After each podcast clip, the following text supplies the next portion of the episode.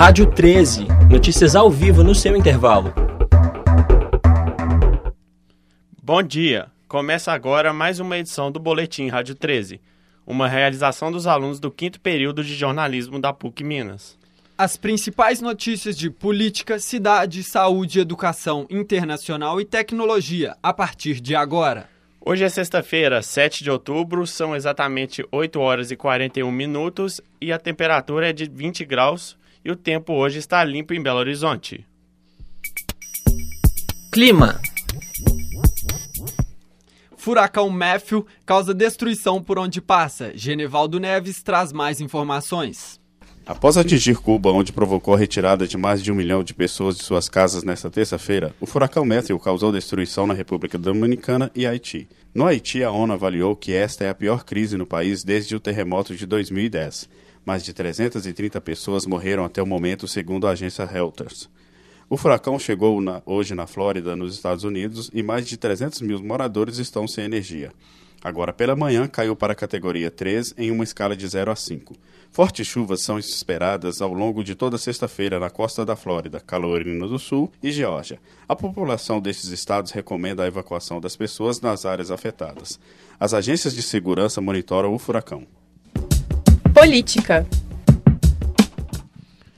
Comissão conclui a aprovação da PEC dos gastos. Por 23 a 7, a Comissão Especial da Câmara aprovou o texto base da PEC do teto dos gastos. Depois de algumas horas, a votação foi encerrada com a rejeição dos 8 destaques, emendas que podem modificar pontos da proposta. A PEC apresentada pelo governo ainda no primeiro semestre determina um limite de gastos à União, com base nas despesas do ano inteiro corrigidas pela inflação. Um dos pontos que enfrenta maior resistência é em relação aos recursos para saúde e educação. A oposição argumenta que, com o limite de gastos, investimentos que poderiam ir para essas áreas deixarão de ser feitos. Além disso, a oposição também diz que há pressa em aprovar a PEC sem um debate aprofundado. Segundo Darcísio Peronti, o relator da proposta que limita os gastos públicos, a PEC 241 marca uma nova fase do país, no qual sai de cena o Estado provedor e que não tem limite para gastar, e entra em cena o orçamento verdadeiro, no qual há limite de gastos. Especial Eleições 2016. Pesquisa aponta João Leite à frente de Kalil no segundo turno em BH. Guilherme Evido traz as informações. Bom dia, Paulo. Pesquisa divulgada nesta quinta-feira pelo Instituto Paraná Pesquisas mostra o tucano João Leite com 47,1% das intenções de voto no segundo turno em Belo Horizonte. Seu adversário, Alexandre Kalil, do PHS, tem 33,3%. Entre os 850 eleitores entrevistados, 14,9% disseram que não votarão em nenhum dos dois candidatos e 4,7% disseram não saberem que votar. Nessa semana, os candidatos derrotados ainda estão definindo seus apoios. Economia. Termina a greve dos bancários. Igor Alexander nos conta mais. Bom dia, Paulo. Após 31 dias de paralisação, bancários de todos os 26 estados, mais o Distrito Federal, decidiram ontem encerrar a greve. As agências voltam a funcionar nesta sexta-feira. A terceira oferta apresentada pela FEBRABAN, Federação Nacional dos Bancos, na noite de quarta-feira, foi um aumento de 8% em 2016 e abono de R$ 3.500. A proposta também inclui um aumento de 10% no Vale Refeição e no Auxílio Creche Babá. O Vale Alimentação será reajustado em 15%. O acordo é válido por 2 anos. Para 2017, os salários serão reajustados pelo Índice de Inflação INPC e IBGE, mais de 1% de aumento real.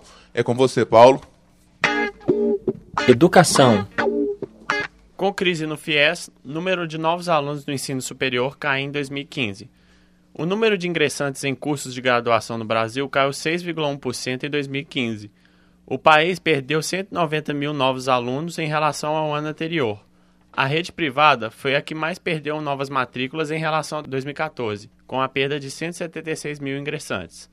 Os dados são do Censo do Ensino Superior de 2015, divulgados nesta quinta-feira, dia 6, pelo Ministério da Educação. Segundo o censo, o Brasil teve 3 milhões de ingressantes em 2014 e, em 2015, o número caiu para 2,9 milhões. A diminuição de matrículas ocorreu ao mesmo tempo em que o governo federal restringiu o acesso ao FIES. É a primeira queda de novas matrículas na rede particular desde 2009. As entidades privadas de ensino estão há 4 meses sem receber os recursos do FIES. O Congresso Nacional tinha previsão de aprovar um projeto de lei de crédito suplementar que dá recursos extras de 702 milhões ao programa, mas a votação já foi adiada por 5 vezes. MEC assume o erro na divulgação de ranking das escolas no Enem. Desde a quarta-feira, 5/10, circula nas redes sociais uma denúncia de que alunos das instituições federais estão sem acesso aos dados pessoais do Enem. Ontem, o MEC admitiu que errou ao divulgar que das 100 melhores escolas, as maiores notas seriam das privadas. Pelo ranking, apenas 3 instituições públicas estariam na lista das melhores escolas. Agora, o INEP informa que vai processar novamente os resultados. Um novo ranking deverá ser feito, mas ainda sem data prevista de divulgação. De volta ao estúdio. Internacional. Presidente colombiano ganha o Nobel da Paz 2016. Sara Sattler nos conta mais sobre o prêmio. Juan Manuel Santos foi premiado pelo esforço de pacificação na Colômbia. O presidente foi um dos líderes da negociação que chegou ao acordo de paz com as FARC, as Forças Armadas Revolucionárias da Colômbia. A Colômbia vive uma guerra civil que já dura mais de 50 anos. O acordo, entretanto, foi rejeitado em referendo. Foram 50,21% dos votos contra e 49,78% a favor. A presidente da comitê, a norueguesa Kalsi Kuhmann-Faith, declarou, abre aspas, o fato de a maioria dos eleitores ter dito não ao acordo de paz não significa que o processo de paz está morto, fecha aspas. O presidente colombiano Juan Manuel Santos disse estar bastante emocionado e grato pelo prêmio. De volta ao estúdio. Este programa foi produzido por estudantes do 5º período do curso de jornalismo da Faculdade de Comunicação e Artes da PUC Minas, Campus Coração Eucarístico. Com edição de Guilherme Evido e apresentação minha, Leonardo Gontijo. E minha, Paulo Eduardo Silva. A técnica é de Clara Costa, Luna Ferreira e Rafaela Araújo, com supervisão da professora Yara Franco. Rádio 13. Notícias ao vivo no seu intervalo.